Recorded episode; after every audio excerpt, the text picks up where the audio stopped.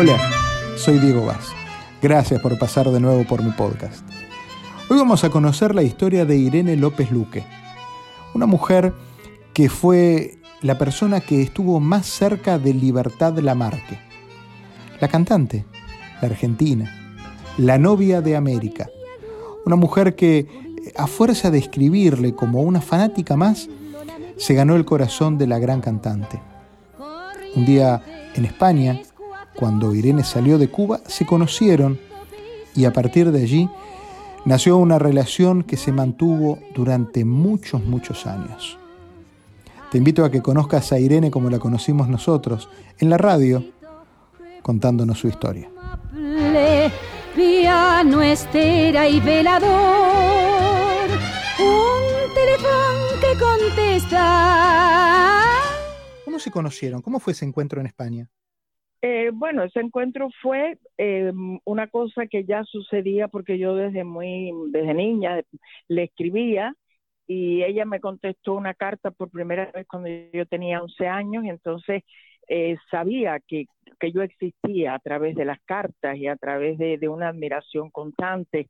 Y entonces, pues cuando nos conocimos en España ya personalmente, yo le dije, soy Irene, recuerdo que estaba Alfredito delante y le dice él a ella, pero estamos hablando de Irene, Irene de las cartas, le decía, sí, la de las cartas. Alfredo es Alfredo Malerva, quien fue su esposo Alfredo Malerva, toda la vida. Sí, el maestro Alfredo Malerva. Eh, yo le oía decir que cuando Libertad eh, se fue a, a, México eh, por una calchetada que no existió, ¿no? pero bueno, que se fue a México y que Libertad se, se convirtió en la novia de América. No, Libertad se, o sea, cuando Libertad va a México, ya Libertad era la novia de América.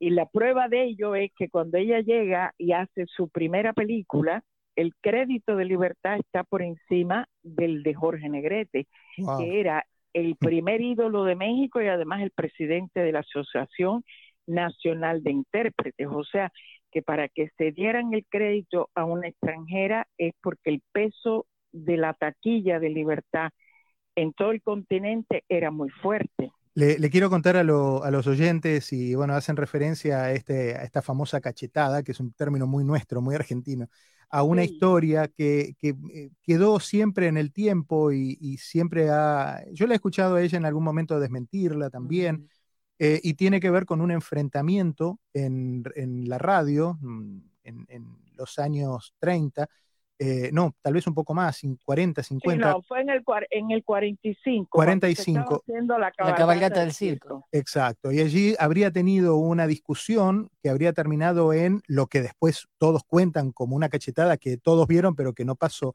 eh, que Libertad le habría dado a, Eva Perón, la que era eh, Evita.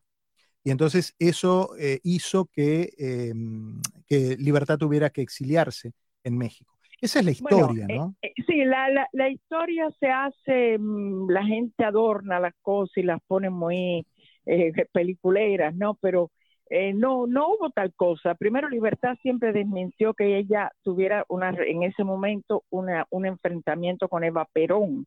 Ella tuvo un enfrentamiento, siempre decía, con Eva Duarte, porque no era la primera dama en ese momento, era una actriz más que estaba trabajando en la película eh, número 17 que Libertad protagonizaba, o sea, Libertad era una superestrella y, y, Eva no lo era, era una, una, muchacha más que trabajó en esa película, y, pero que ya tenía pues cierta ascendencia con, con dirigentes y con, con el que después fue el presidente, se supone, y entonces llegaba tarde, no llegaba. Libertad siempre fue muy puntual, hasta el último momento de su vida, y lo pueden decir sus compañeros de trabajo que todavía están, porque Carita de Ángel se filmó hace 20 años y estas personas pues hoy tienen cuarenta y tantos, son testigos que pueden hablar.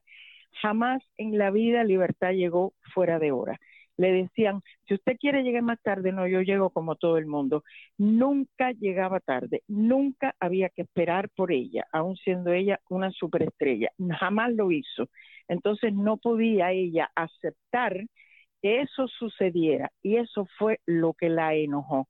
Pero aparentemente se cuenta, se dice que un peluquero que estaba presente eh, dijo que la cachetada y ahí se rodó porque era más interesante decir la cachetada que decir una discusión. Yo no creo nunca que Libertad haya dado una cachetada porque yo conviví con ella muchos años y conviví bajo el mismo techo. Y Libertad no era de cachetadas, Libertad no era una mujer de, exaltarse ni de tomar así, no era temperamental. Ella eh, era muy serena y bajaba, como decía una sobrina de ella, bajaba la gente del cuadro serenamente y no, no colgaba más ese cuadro. qué linda imagen, qué linda imagen. Sí, cuando, cuando ella veía que algo no le gustaba, me decía, ay Dios mío, tía está al bajarla del cuadro. Daniel tiene preguntas para usted, Irene. ¿Cómo no? Irene? ¿Qué tal, Irene? Feliz domingo. Em, hay mucha gente acá en Miami que recuerda todavía de aquel musical homenaje que se hizo en el Teatro Artime hace más o menos 10 años y mm, que un amigo en común, nuestro amigo Juan Montero, se encargó de producirlo y todo lo recaudado fue encima para gente, para los, la gente de la tercera edad. ¿Hay ganas de repetirlo? ¿Hay un proyecto en eso? Bueno, mire, eh, proyectos siempre hay, eh, deseos siempre hay. Yo tengo un material de libertad increíble, pero yo tengo que reconocer como un defecto que si yo no tengo a alguien al lado que me empuje, yo soy un carro sin ruedas. Eso es Sí, lo tengo que reconocer. Entonces yo con libertad hacía y deshacía, y me acuerdo que cuando ella faltó, yo le dije a una nieta, yo no voy a hacer nada más a Claudia, que es la mayor. Y, y así ha sido, porque yo hacía muchas cosas, pero en realidad el motor que generaba todo era ella que de repente a las 10 de la noche me decía, ay, ¿por qué no hacemos esto, esto? Yo le decía, bueno, mañana llamo. ¿Por qué mañana? Hacerlo ahora. A lo mejor están despiertos. una genia, una genia con un, qué vitalidad. Pero claro, claro que sí, era, era, era serenamente audaz para hacer las cosas, pero, pero con mucho entusiasmo de la vida y siempre tenía proyectos. Entonces, ese, a mí, yo eso no lo tengo ahora pero yo tengo un material que sería muy lindo, inclusive hacer un museo, eh, qué sé yo, tantas cosas. Yo se lo he hablado mucho a Juan Montero esto. Vamos a recordar, porque la gente escribe y nos mandan WhatsApp y dice, sí, sí, están hablando de libertad, pero queremos escucharla cantar. Deja que prosiga mi camino, se lo pido a tu conciencia, no te puedo amar. Besos brujos, besos brujos, que son una cadena de desdicha y de dolor.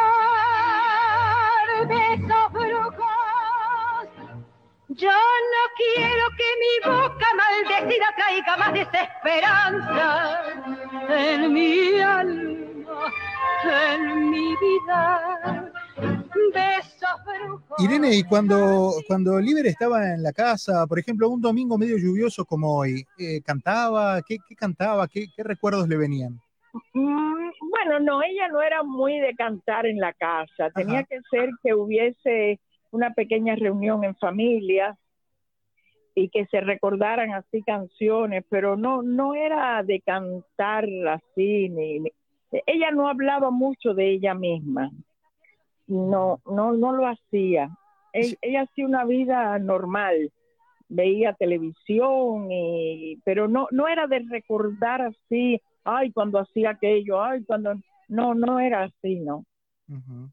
Pero si se ponía en una reunión, pues sí, sí, cantaba, como no. Claro, claro. Eh, uno de los temas emblemáticos de Libertad Lamarque fue Madre Selva. Hombre, claro. tu sombra fue mi compañera de mi niñez, sin esplendor, la amiga fue tu madre selva, cuando temblando mi amor primero con su esperanza besa mi alma. Yo junto a vos, pura y feliz, cantaba así mi primera confesión. Bueno, pero para que viene el estribillo, no lo dejemos ahí. En la vieja pared sorprendieron mi amor.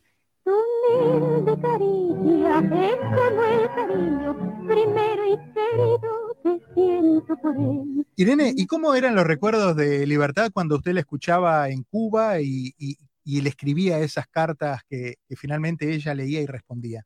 Es que Libertad siempre fue una figura muy importante en Cuba desde, la, desde que proyectaron Ayúdame a Vivir, Libertad se, se convirtió en una figura muy importante en el país.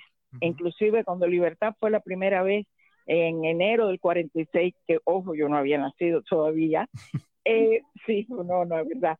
En, el, en los periódicos decían, que eso sí los tengo, el mejor regalo de Reyes para los cubanos. Ah, eh, eh, o sea que para la llegada de libertad a Cuba fue una cosa tremenda.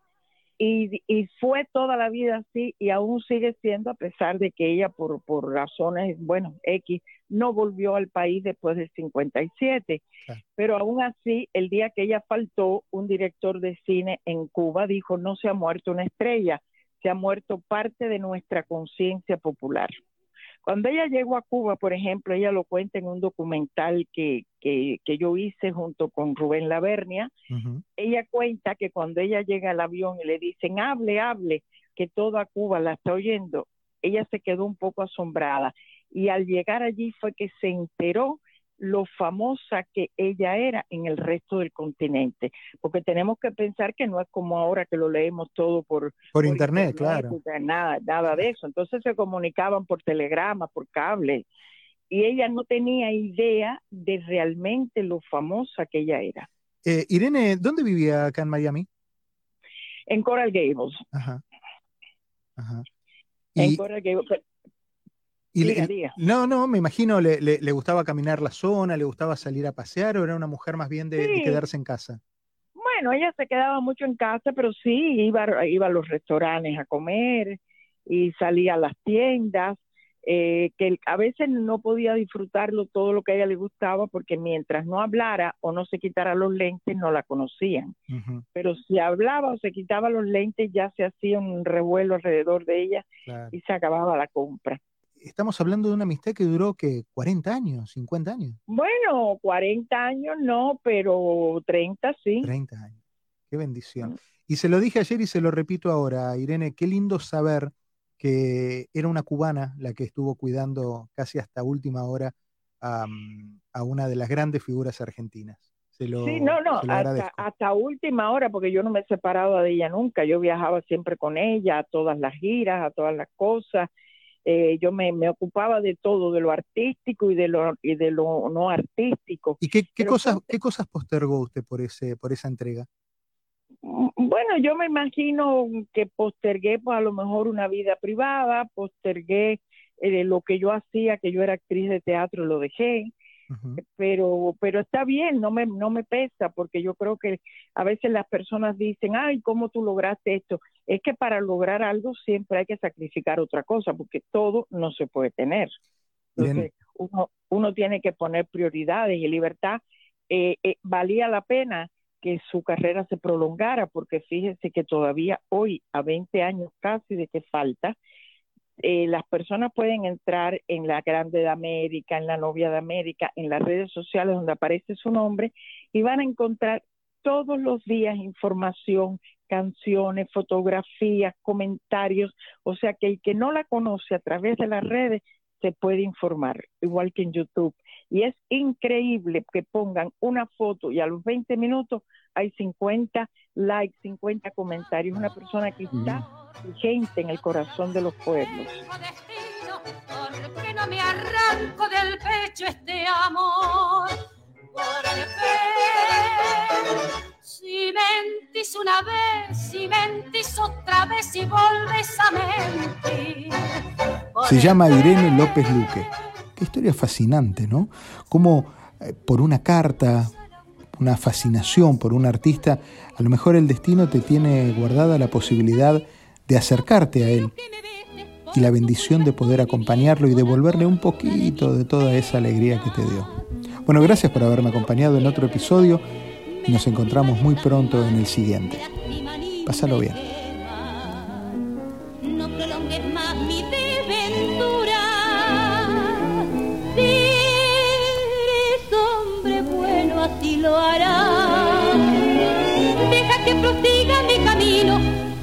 Tu conciencia, no te amar.